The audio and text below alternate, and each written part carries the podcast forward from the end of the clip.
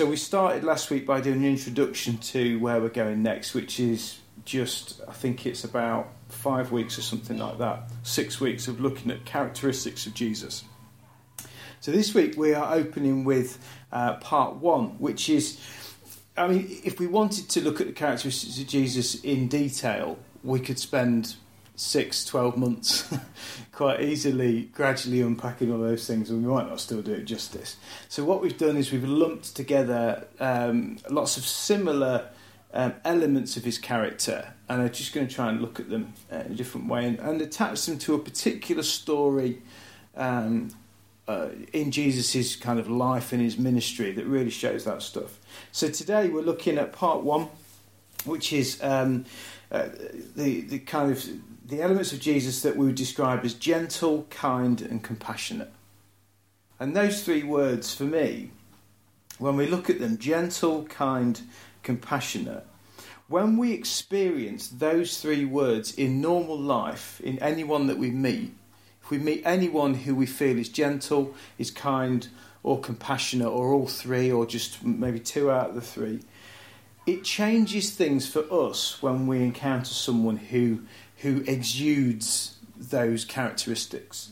Um, we often feel, in that moment, we feel cared for, we feel loved, we feel accepted, we feel welcomed, we feel understood, which to me is the absolute gold of this thing. When, when someone is genuinely gentle, kind, and compassionate, there's this warmth and lightness that comes from that connection and that relationship. And I, I would say we often end up feeling like we we require that connection at various points in our lives in almost to, in almost to feel better about ourselves that we've we've encountered someone who just makes us feel like that.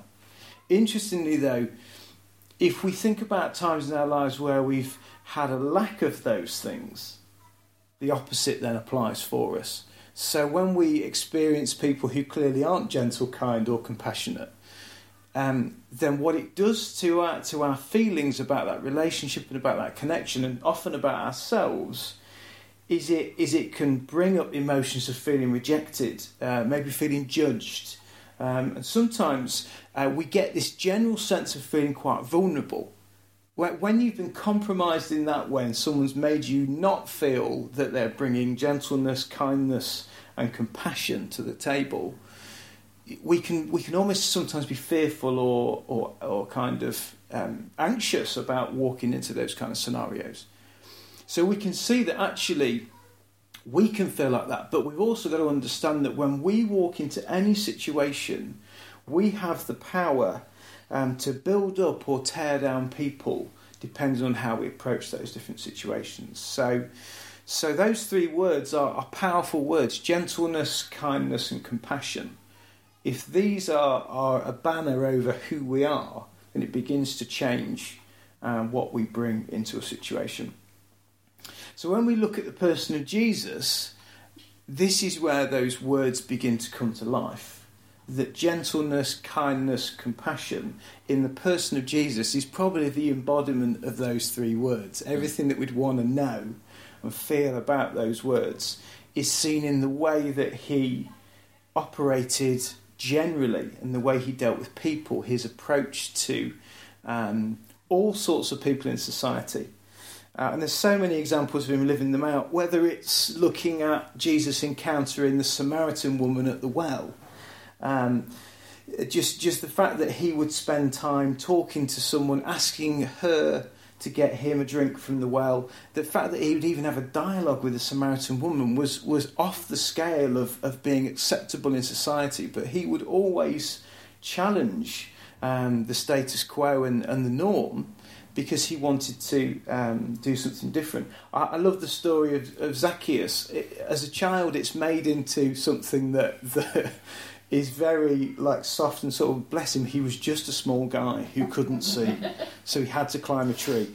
It's so much more complex than that that he was hated by um, by the people in the town and the romans. He was the middleman who would play everyone off against each other so he was probably the most despised person in that town because he wasn't acceptable or a friend to either parties but was was kind of raking all of this cash in. And for Jesus to stand with someone who was classed as the lowest of the low and someone who no one would have any time or respect for, um, it kind of flies in the face of everything that we think sometimes justice looks like. Um, and and actually, he would just step in and, and model something that was just completely different to what we'd known. Mary and Martha, when uh, Lazarus dies, his friend Lazarus, um, the, the way he um, connects with them and mourns with them and is, and is loving them and caring for them is another model of, of him being that person we, we, we, we've come to know and love. And one of the greatest things is any of the healings that Jesus does is, is marked by gentleness, kindness, and compassion that he has compassion in the first place to go and step in and want to change that scenario. But his method and the way he conducts himself is, is gentle and kind in those ways. We all know there's times where he, he can stand up and, and flip the tables over in the temple because that's what was required. But we can't say that that means, oh, he's not really gentle and kind and compassionate, is he? Of course he is. But, but it's about appropriate response to whatever is going on in front of you. And there's, there's so many others we could look at that would begin to make us realise that his way of operating was was pretty revolutionary and, and pretty amazing. And when we look at his personality, think about his personality, he's described often as the Prince of Peace. And I, I don't know about you, but when we think about movers and shakers in society, the, the, the, the term Prince of Peace often doesn't really um, come up as as one of the main things. That the revolutionary side of people would mean there's some kind of um, whipping up people into a frenzy or or amassing an army of people, all these kind of things. Um, Jesus was very much um, the Prince of Peace, a non-violent, peaceful revolutionary, and that's the thing for me that stands out above so much of, of who he was. That given the opportunity, imagine being Jesus, having crowds flocking to hear what you've got to say, the opportunity for him there to whip up that crowd um, almost um, into uh, to incite mob rule to be able to make changes and influence society.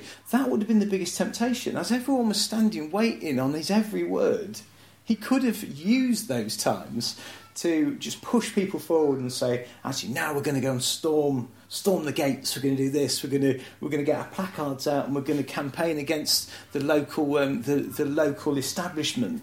He could have done that. Like he, he had thousands of people wanting to hear what he had to say, but he didn't because he was a peaceful revolutionary who wanted to do um, it in a different way. And I think that's the stuff that that often is the more subtle things mm. of of gentle kind and compassionate characteristics that we can begin to take on. It's not just about saying, oh, how can we be nicer to everyone? But there's times where, when difficult things have got to be said and done, how can we be the people who stand up and say it with gentleness, kindness, and respect and compassion? Um, and there's, there's one story that I want us to focus on for the rest of our time that I think um, really shows us this. And there's two there's two different angles we're going to look at the meaning. Both of them, uh, one of them is is the common meaning, and one of them is something I discovered in a book that's really um, blown my mind on the story. And the story is um, in John eight um, verses one to eleven. It's the woman caught in adultery. Uh, it's a famous story. Um, and I'm just going to read it um, and then we'll uh, we'll look at what the, the kind of most normal, usual meaning is that we have. So this is what it says, um, verse eight. Um, uh, verse one uh, in chapter eight. At dawn, it's talking about Jesus. At dawn, he appeared again in the temple courts, where all the people gathered around him, and he sat down to teach them. The teachers of the law and the Pharisees brought in a woman caught in adultery. They made her stand before the group and said to Jesus, Teacher, this woman was caught in the act of adultery. In the law, Moses commanded us to stone such women. Now, what do you say? They were using this question as a trap in order to have a basis for accusing him. But Jesus bent down and started to write on the ground with his finger. When they kept on questioning him, he straightened up and said to them, Let any of you who is without sin be the first to throw a stone at her.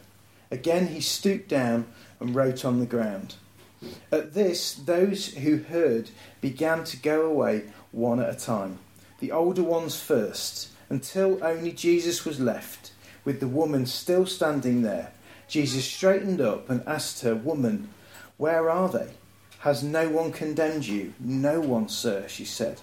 Neither, uh, then neither do I condemn you, Jesus declared. Go now and leave your life of sin. So it's a story that we've, we've all heard before and is, and is a powerful message of how Jesus navigates a tricky scenario but manages to make us think differently about the person who is in the, t- in the moment in the wrong. Um, and actually, we've got to see that, that the way he deals with that stuff has to challenge and has to change our response to those kind of things. Um, and I think this story is often interpreted as an example of compassion, of Jesus showing compassion to this woman who's been um, done something wrong, but is is kind of dragged in front of of the religious leaders of the day, who are who are outlining the law and how she's overstepped the mark. Um, and, and what Jesus does, his reaction is, is it's a great lesson uh, in being less judgmental. Um, those without sin cast the first stone. So if you feel confident in the fact that you haven't done anything wrong, then you be the first. And that's possibly one of the greatest lines of, of levelling our own attitude that we could ever have heard from Jesus that those without sin cast the first stone. Because it's easy for us to forget that in God's mind, all sin actually is the same. Uh, and the problem is in our lives, we go, yeah, yeah, yeah, it's all, yeah, God's right, it is all the same. But let's be honest, there are worse ones than others, and and we we always bring it back to our own thinking to go, yeah, but if I steal a penny sweet and then someone murders someone, you're not telling me it's the same. Um, but the reality is, it's it's all uh, it's all stepping out of line. Um, and as much as we can say, I mean, what we do know is the consequences of sin is different. Mm for different things, and that's where we know it's there's there's severe consequences for for major things and and less lesser consequences uh, for other things. So we know that that's the reality, but but the fact is Jesus is is making it clear. Look, let's let's let's be consistent about this. Let's be understand that actually we've all got stuff. And, and if I'm really honest, I think my journey over the last couple of years is this realization that that often in church circles we can get stuck in this trap of of presenting the best, of presenting ourselves as well. Well, I will. I'll present the best version of me to everyone. But the fact is, if any of our inner monologues were made audible, we would all be screwed. No matter your position in society, your position in leadership of a church, if our inner monologues were made audible to every single person who sits in front of a church congregation, any church leader would be would be under under complete suspicion because that's just the reality of what actually we, we process and internalize sometimes in our minds. We've all got it in us to think think the wrong thing or think the worst in a scenario. Um, and if we're honest, like most people would recoil of if we're going to bring up um, someone's inner monologue on the screen next week and we're all going to read through it, most of us just wouldn't turn up because we'd be so panicked about what it would look like and how it would be. And, and I think that's where we've got to be realistic about that. And I suppose this is what Jesus was saying. Look, those without sin, those who haven't done anything wrong, then fine, you get you get your rocks and you throw them. Um, but but actually, if you if you know that there's stuff in your life that could be um, better, then maybe we need to just put the rocks down.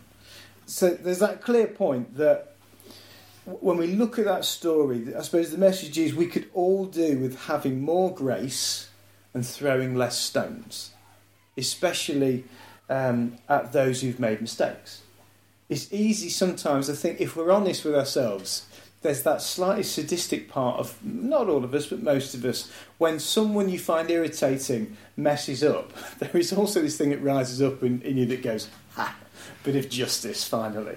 Um, and actually, it just goes to show we are there is flaws in all of us that that actually we could be we could have more grace. We could throw less stones. We could consider um, sometimes the isolation that comes with with situations where people make mistakes and people suffer.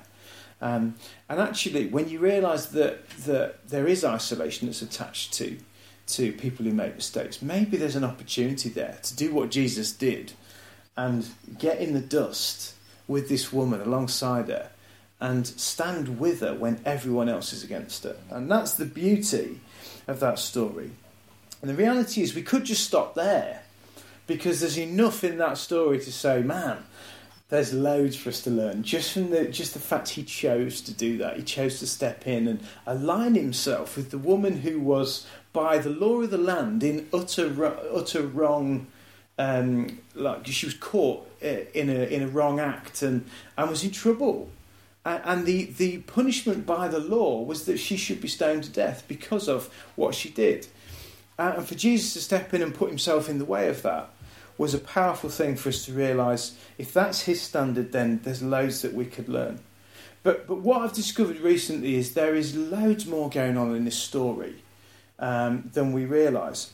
Um, and what we're going to do is we're going to look into the background of what was going on in this scenario. So we've, we've, read, we've read that, that Jesus um, finds himself talking to people in the temple. Uh, and then this woman gets brought in. But but the scenario that, that Jesus is in at the time is an interesting one. Um, the the actual timing in the in the Hebrew calendar when this takes place is um, it's during a festival called the Festival of Tabernacles, and the Festival of Tabernacles is is the seventh festival um, that uh, the Hebrew calendar has. It's the last one before winter. And, and all these different festivals exist for different purposes, mainly to thank God for a good harvest, pray for the next harvest. And there's these seven different celebrations that people go through in the Hebrew calendar. Um, and this one, the Festival of Tab- uh, Tabernacles, is the final one. Uh, it's an eight day festival, and it's the final one um, before winter. So it's the one where the Hebrews decide actually, well, if we're going to if we're going to survive, we need God to come through for us. So we need to pray for rain. We need to think about water and and the life that that brings, and we need to to learn about that, study that, and ask God uh, to change um, that scenario. So it's the day that this happens. It talks about it in this passage. It says on the last day of the festival um, Jesus, there's a few things that happens just before it. Jesus ends up, whilst they're talking about water and this, learning about water, Jesus stands up in the middle um, and it says in a loud voice, he, he asks this question. And it's all about um, those who are thirsty come to me. And he kind of throws this curveball in. You're talking about water all the time. Um, because you want to be sustained in your lives. But those who are eternally thirsty come to me and I can I can solve that. Now he wasn't. It says there he wasn't going to go to the festival because he knew that he was under suspicion. He was under watch. But he go, he turns up and he throws this line in there about those who are thirsty uh, come to me. And this whole concept of being thirsty and needing water was on was on the agenda. Mm. But he throws it in there as a as a oh well actually guys, and he has to shout and the reason he has to shout is because the, the festivities, the celebration, the merriment was at such a level that it was a lot. There was a lot of activity. There was a lot of fun. There was a lot of excitement. There was a lot of noise. So Jesus has to shout to get people's attention to listen to what he's going to say. And this happens just before this story. So it's the last day. People had travelled to be at the um, the, the feast um, because it, it, was the thing that they all did in their calendar. So people had travelled there. Um, they were staying in makeshift tents because there wasn't enough places for them to stay. So there was all these random tents around, which uh, it, it, talks in um, in the book I've been reading about how for for those guys it was like. Um, a bit of a throwback and a reminder of their time in the wilderness that they all hung out in these tents, and it was almost like a bit of a homage to to where they'd uh, where they'd come from. Um, so they travelled, they were staying in tents, there was celebration, there was merriment, there was lots and lots of wine. So this is the scenario of what's going on in this eight day feast. And on the last day is where this story of the woman caught in adultery happens. But if we're honest, let's put all those factors together. Eight days of celebrating, merriment, people travelling, Um, they're all staying in makeshift tents, drinking loads and loads of wine. The fact that a woman is caught in the act of adultery, the suggestion would probably be that there was quite a lot of stuff going on where people were accidentally wandering into the wrong tent because the festivities were just carrying on. So the bizarre thing with this story is this woman is dragged out having been caught in the act of adultery. There's some simple questions. What about the guy? He's not been he's not been dragged in, um, and also was was there not pretty much a, a, pretty loose culture going on as part of the festival because um, because this is the kind of stuff that was happening. So when we look honestly at, at what, what was probably going on for eight days, I doubt that was one isolated incident where one person overstepped the mark. As a suggestion that this was the festival. This was this was just the way it was it was going. So we can understand a little bit of what's going on and a little bit the, hypo- the hypocrisy of the situation that this one woman is dragged out um, before Jesus. But what we then need to understand is at the same time as this, Jesus has already stood up and proclaimed, Anyone who is thirsty, come to me. Um, he's, he's under watch, he's under suspicion. And the religious leaders of the day are, are desperately trying to trap him and challenge him and criticise him every time he speaks because they're trying to find traps and, and ways that they can use the word against him. Um, and, and every time, this is why he was reluctant to go to the feast in the first place, because he knew that if he went, they would try and they would try and trap him. Um, so there's this growing sense of fear about who he was and what he thought and what he was teaching people. And I think it was probably a fear that they couldn't control this guy, that he was coming in with a different perspective and was challenging them all the time as the religious leaders. Um, and, and it's quite clear, we, we read it in those eight verses, that there's a campaign to trap him and to capture him.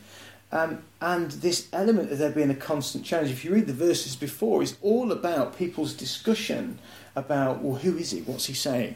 Are you, are you aligning yourself with him? And, and this general criticism. So there's, it's not a simple scenario that this story is born into.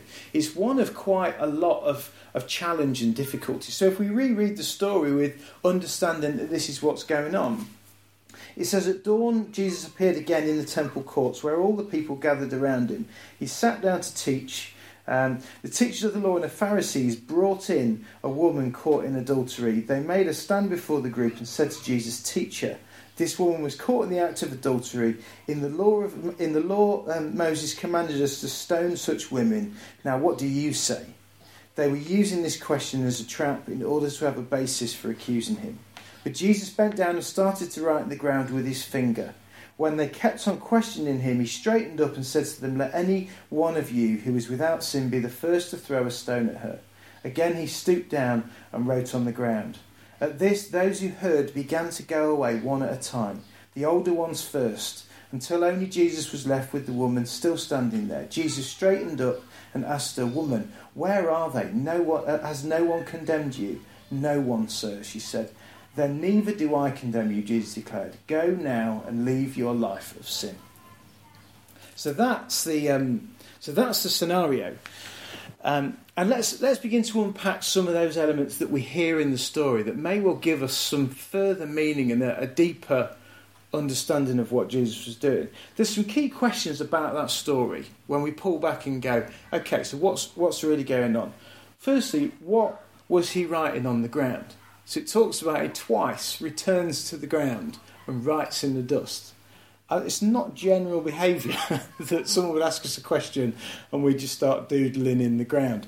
But he was right. What was he writing on the ground? Why did whatever he was writing on the ground cause the religious leaders to walk away. Because that's what it says in the story. Why did the older men walk away first? And why does the writer John decide to include these details in the story? Because if it was just a story about, hey, he stood in for this woman who was about to be stoned to death, there's a lot of detail that doesn't need to be in the story. But there's a reason why it's there. And I, I, I, must tell you, this stuff that I'm about to talk about isn't my, it doesn't come from my own thinking. I read um, Rob Bell's book, uh, What About the Bible, does some brilliant um, I suppose, investigating into um, some of the details of uh, different Bible stories and some of the some of the things that were said and, and the reason why they were said. He's really unpicked it and and given us a lot more understanding of, of stuff like what was going on in the festival, what the festival was all about, and, and how everything worked, and and the climate of the time, the, the culture of the time, and, and what Jesus was encountering in that. So those questions are really valid. Um, um, but one of the key passages that they um, would study as part of the Festival of Tabernacles is one in Jeremiah. Um, and, it's, um, and it's a passage that talks about dust. Um, and, and I suppose the significance of why they look, look at it is Festival of Tab- Tabernacles is all about water, all about asking God for water, asking God to sustain them, to provide for them. Um, but, but interestingly, um, the passage that they look at in Jeremiah is all about dust, which dust is what you get when you don't have water. And here's a few lines of what they were teaching on, what they were unpacking um, in, um, in this book, uh, in the, the book of Jeremiah. It says this Lord, you are the hope of Israel. All who, all who forsake you will be put to shame. Those who turn away from you will be written in the dust. So, in the face of criticism and challenge, Jesus brings these guys that he's talking to, who are challenging him, he brings them right back to the very passage that they've been studying. He says, he doesn't even say anything. This is the bizarre thing. He just does this. He goes back to the dust twice, writes in the floor twice, because he's trying to link them really subtly but really clearly. Um, you've been you've been learning about this. You've been reading about this, um, I'm just going to remind you of, of what the passage says. So, Lord, you are the hope of Israel. All who, all who forsake you will be put to shame. Those who turn away from you will be written in the dust. So, in the face of criticism and challenge, Jesus brings them right back to that very passage. I want to read a couple of extracts from this book because um, it is uh, it's really interesting. So he writes in the dust, he bends down and he writes in the dust. He takes one of the passages that they all would have been familiar with and he enacts it, all without saying a word. They've rejected him, but instead of saying it, he alludes through his actions to a verse that they were just teaching, essentially implying that they, the concerned, the concerned religious leaders, are the ones who have turned away, not the woman. It goes on to say, the storyteller wants you to see that Jesus is confronting an entire entrenched power structure. These spiritual leaders were part of a temple institution that ruled the Jewish tribe, an institution that controlled politics and religion and economics and cultural life. And this institution had become corrupt in Jesus' day, which is why he confronts them. And what happens when people confront power structures? What happens when people call out the powers that, that be when those powers have lost the plot? Often the person gets killed. This is not just a nice story about how we should be less judgmental. This is about political and social resistance to anything that robs people of their dignity and honour. This is about the courage and tenacity of this rabbi to stand up and say, You're in the wrong. This is a story about Jesus writing on the ground, but it's also a hint of what's to come. The man is going to get killed. So suddenly, that story that appears to be um, just about Jesus stepping in for um, the victimized and the, the condemned, it suddenly takes on this massive, um, deeper meaning that in that moment where he's constantly being questioned, criticised, challenged, um, and um, and and always under watch, he takes that moment to to floor that group of people. So as you watch in the story, the older ones are the first to walk away because the reality dawns on them. As he as he writes in the ground, is, is he writing their names? Maybe. But as he's writing in the ground, he is, he is subtly retelling um, the very nature of that Jeremiah passage. All, all who forsake you, Lord, will be put to shame. Those who turn away from you will be written in the dust. Without a word, the oldest walk away, and gradually the others begin to follow suit because they realise that there is there's a depth and an understanding that whatever they do, they can't argue. So normally, what you'd expect is an argument, is is a dialogue, is is a discussion, is is um, is a debate about his understanding and their understanding. But they just walked away because they had this realization that, that actually maybe this guy is who he says he is. And that's the power of, of Jesus' response. That, that not only can he stand for the person who, who, by the law of the land, should have lost her life that day, not only can he stand in and, and give her her life back, but also um, he can challenge the, the very structures that dictate what everyone should and shouldn't be doing. And to be honest, the more I look at the person of Jesus, the more I love the fact that he was so willing to challenge the society of the day. And the, the problem is, we sometimes we, we fail to realize that actually, most of the time, that was religious leaders. Um, that was challenging the, the, the church of the time and their attitudes and their perspectives. Um, and if I think sometimes we, we fail to realise that Jesus probably spent more time challenging the religious leaders of the day than condemning people for the wrong things they did in their everyday lives and that the sin that they were um, that they were breaking and and it's quite a challenge to me to to realise that that was the stuff that was really important to him. So this story stands out not only as an example of Jesus directly being gentle kind and compassionate to the woman in her scenario, but it's a picture of how he could challenge systems and hierarchy in a gentle and kind way. A model of a complete peaceful revolutionary. It was so peaceful, it was so revolutionary in the way that he did that thing, but for everyone to walk away knowing deep down that he had a point meant that his point was clearly and, and effectively made. And so, for us, off the back of this, there's a couple of challenges that I want us to, to think about. We're, we're trying to be, I suppose, really realistic in the way we want people to process some of this stuff. This isn't about saying, okay, what changes this afternoon or what changes tomorrow. This stuff is much more about, I want us to go away and ponder the things that we hear about Jesus and just sit with it and and consider it and wonder what would my life look like if I behaved uh, if I took on some of those characteristics of Jesus and began to allow those to shape who I am. So there's two things I want us to to consider um, as as we kind of move forward this week.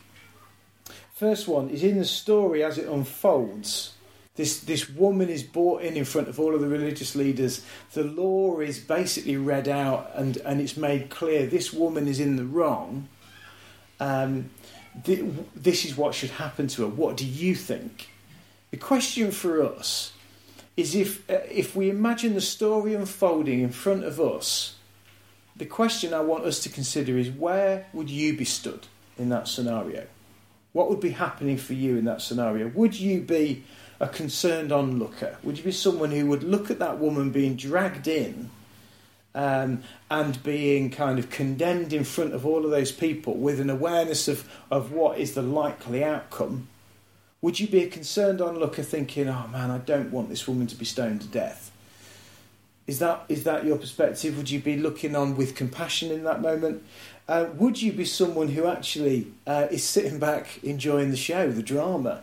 Um, the kind of um, the, yeah, well, just the drama of the whole affair. That this woman is, is stupid. She's, she steps out of line. She's clearly in the wrong. She's been dragged in. Look at all these religious leaders having a big debate over it. Would you just be sat back enjoying the show, not particularly immersed in it, but but almost taking a bit of delight in the fact that there's there's a bit of drama to watch, almost like watching Jeremy Kyle.